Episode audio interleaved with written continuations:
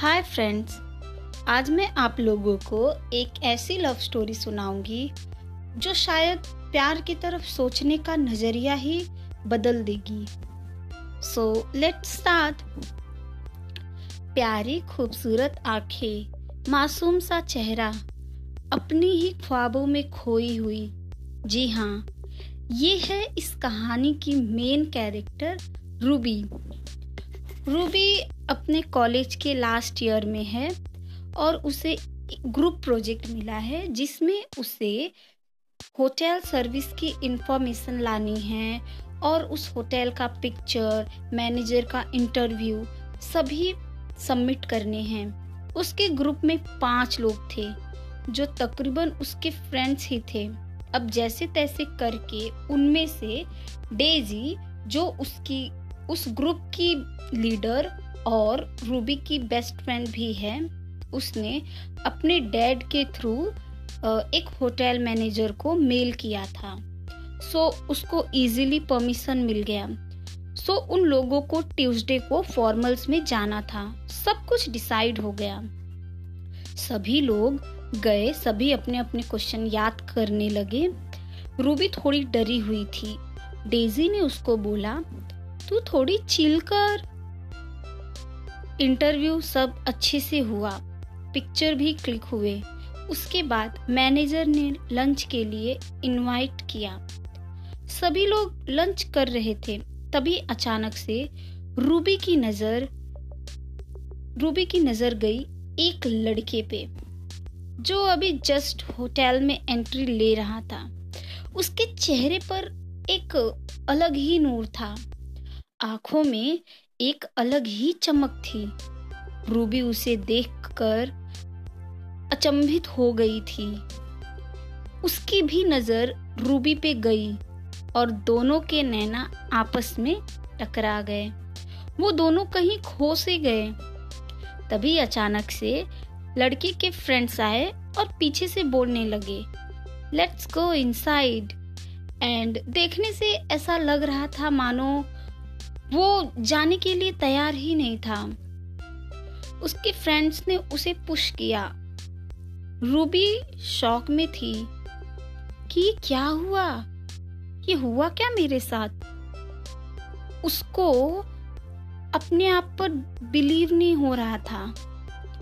वो सोच रही थी, उसकी आँखों में ऐसा क्या था कि मैं खो सी गई थी?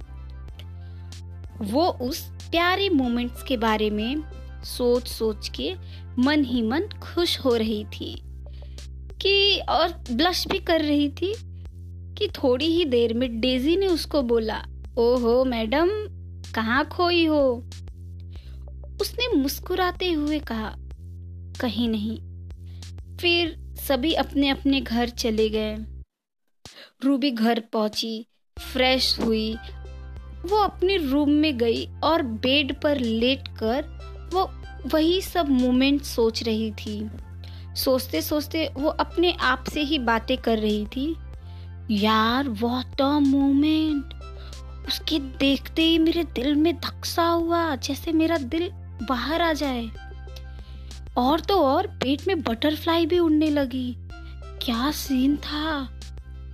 अभी वो अपने में खोई ही थी कि तभी डेजी का कॉल आया। और वो प्रोजेक्ट के बारे में डिस्कस कर रही थी। लेकिन रूबी, वो तो कहीं और ही खोई थी। डेजी ने उसे डांटा, ओए, कहाँ ध्यान है तेरा? हेलो? सो, जैसे ही अभी डेजी और आगे कुछ बोलती, रूबी ने बात को आगे बढ़ाया और बोला कि ऐसी ऐसी बातें उसने सारी कहानी उसे बताई। डेजी बहुत ही समझदार थी। उसको पता था कि रूबी बहुत ही भोली है इनोसेंट है। सो उसने उसको समझाया और बोला कि ऐसा कुछ नहीं होता चिल कर, ज़्यादा मत सोच। प्रोजेक्ट पे ध्यान दे, नहीं तो वाट लगेगी। ये सब हुए अब दो वीक हो गए थे। रूबी और उसके फ्रेंड्स ने प्रोजेक्ट सबमिट किया, जिसको सर ने कैंसिल कर दिया और दोबारा करने के लिए बोला क्योंकि उसमें बहुत सारी कमियाँ थी। तो अब अब इन्हें फिर से वही प्रोजेक्ट करना था। सो डेजी ने फिर से मैनेजर से कांटेक्ट किया और वहाँ गए। सभी फिर से इंटरव्यू के लिए गए और सभी सभी फिर से प्रोसीजर सेम फिर से हुआ। सो मैं आफ्टर जब इंटरव्यू ख़त्म हो गया, उसके बाद मैनेजर ने बताया, एक लड़का पागलों की तरह एक लड़की को ढूंढ रहा था। उस दिन आप में से किसी ने पिंक शर्ट में एक लड़के को देखा था क्या? होटल में वो ऐसे ढूंढ रहा था, मानो उसकी लवर खो गई हो। मैनेजर ने लड़के की पिक दिखाई और तो और ये मुझे आप लोगों का नंबर भी मांग रहा था। क्योंकि जहाँ तक मुझे याद है उस टाइम पर बस आप लोग ही थे जो फॉर्मल में थे। सो so, मैंने उसे बोला कि हाँ फॉर्मल में सिर्फ़ यही लोग थे।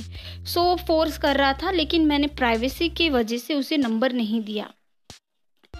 और जब जैसे उसने आगे बात बढ़ाई रूबी थोड़ा थोड़ा समझने लगी थी कि क्या क्या बात चल रहा है कि मैनेजर ने बोला कि ये कोई आम आदमी नहीं था।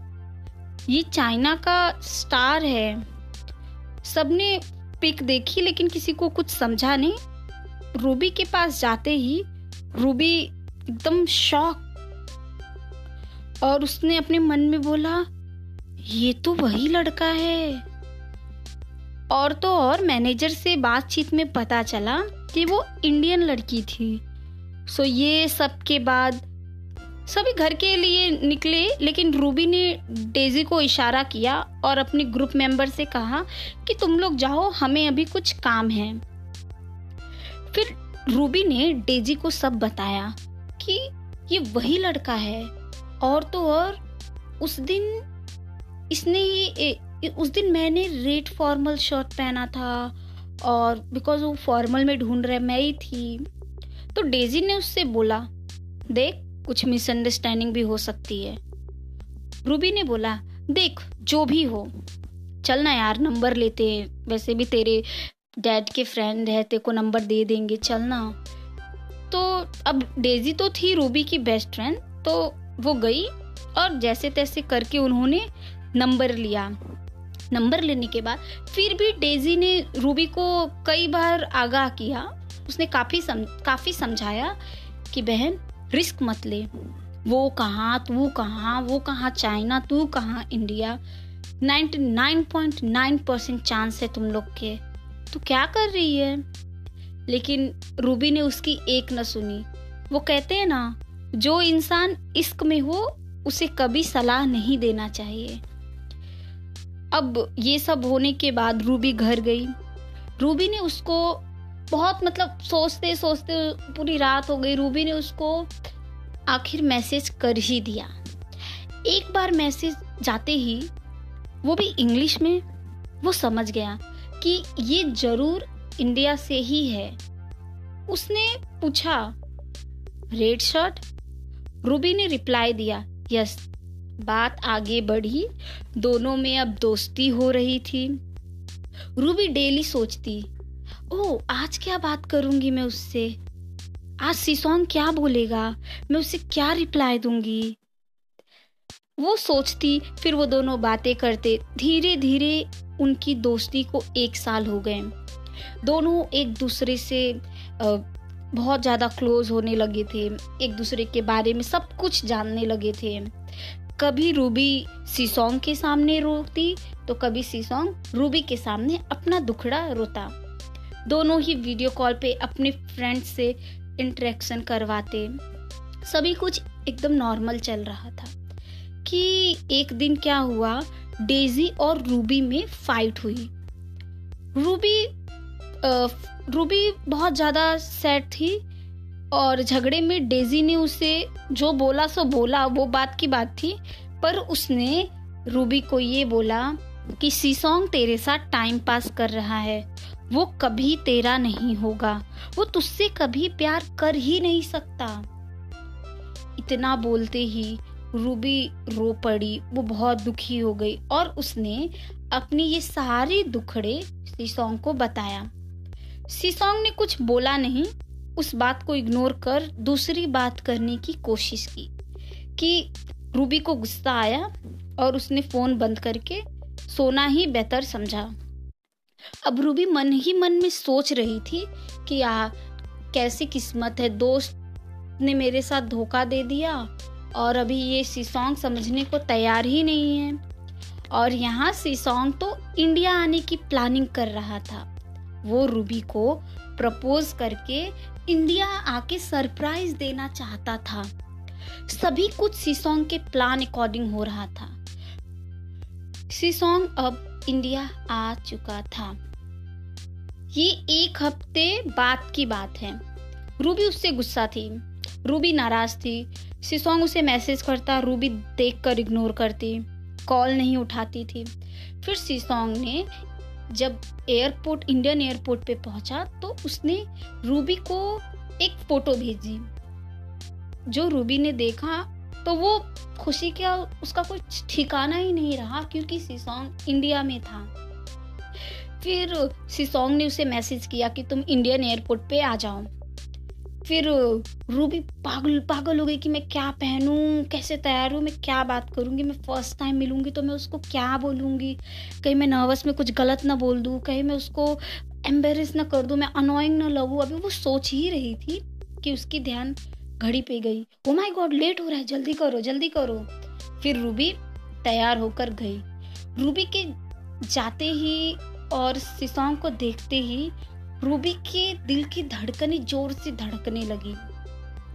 अभी वो आगे कुछ बोलती कि वैसे ही सिसोंग ने उसे कार के तरफ़ इशारा किया अंदर बैठने के लिए ऐसे इशारा किया। सो so, रूबी कार में बैठी और इसके पहले कि इनमें कुछ बातें होती सी सॉन्ग ने रूबी को ज़ोर से एक टाइट हक किया।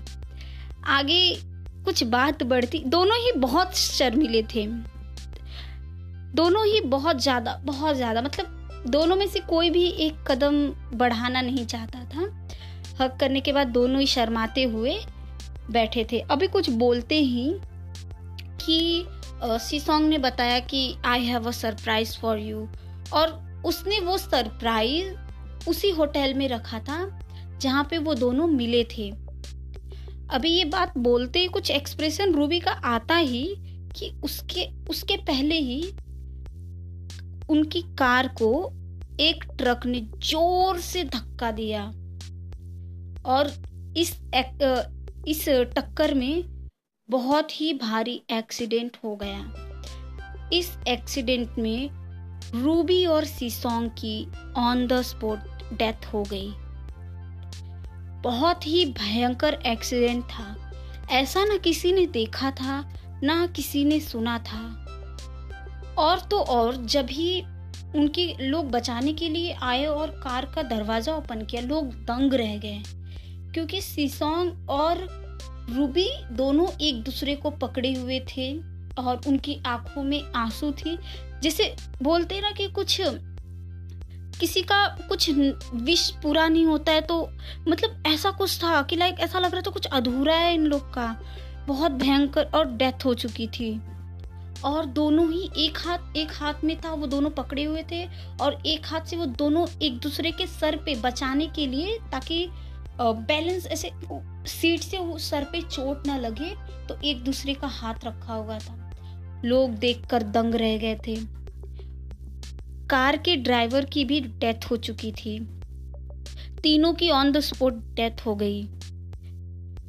सो so, हमें इस कहानी से ये सीख मिलता है कि वैसे ये एक फिक्सन स्टोरी है which is return you know which has been return by me and इससे ये भी, इससे सीखने को ये मिलता है कि ज़रूरी नहीं है कि जिससे हम प्यार करें, उसके साथ ही समय बिताएँ या उसके साथ ही रहे। या प्यार सच्चा वही नहीं होता कि जिसमें हम बाबू सोना करें या उसे डेली तुमने खाना खाया, ये क्या ओवर रिएक्टिंग करे या ये सब करे या चीज़ी लाइनें मारे। प्यार एक सच्चे, एक बहुत पवित्र रिश्ता होता है, जो सिर्फ़ हो जाता है, जो सिर्फ़ समझ पाते हैं। ज़रूरी नहीं सभी को दिखाना कि, yes I have this that and all so so ये ये था कहानी का एंड कैसा लगा आपको? बताइएगा ज़रूर। Thank you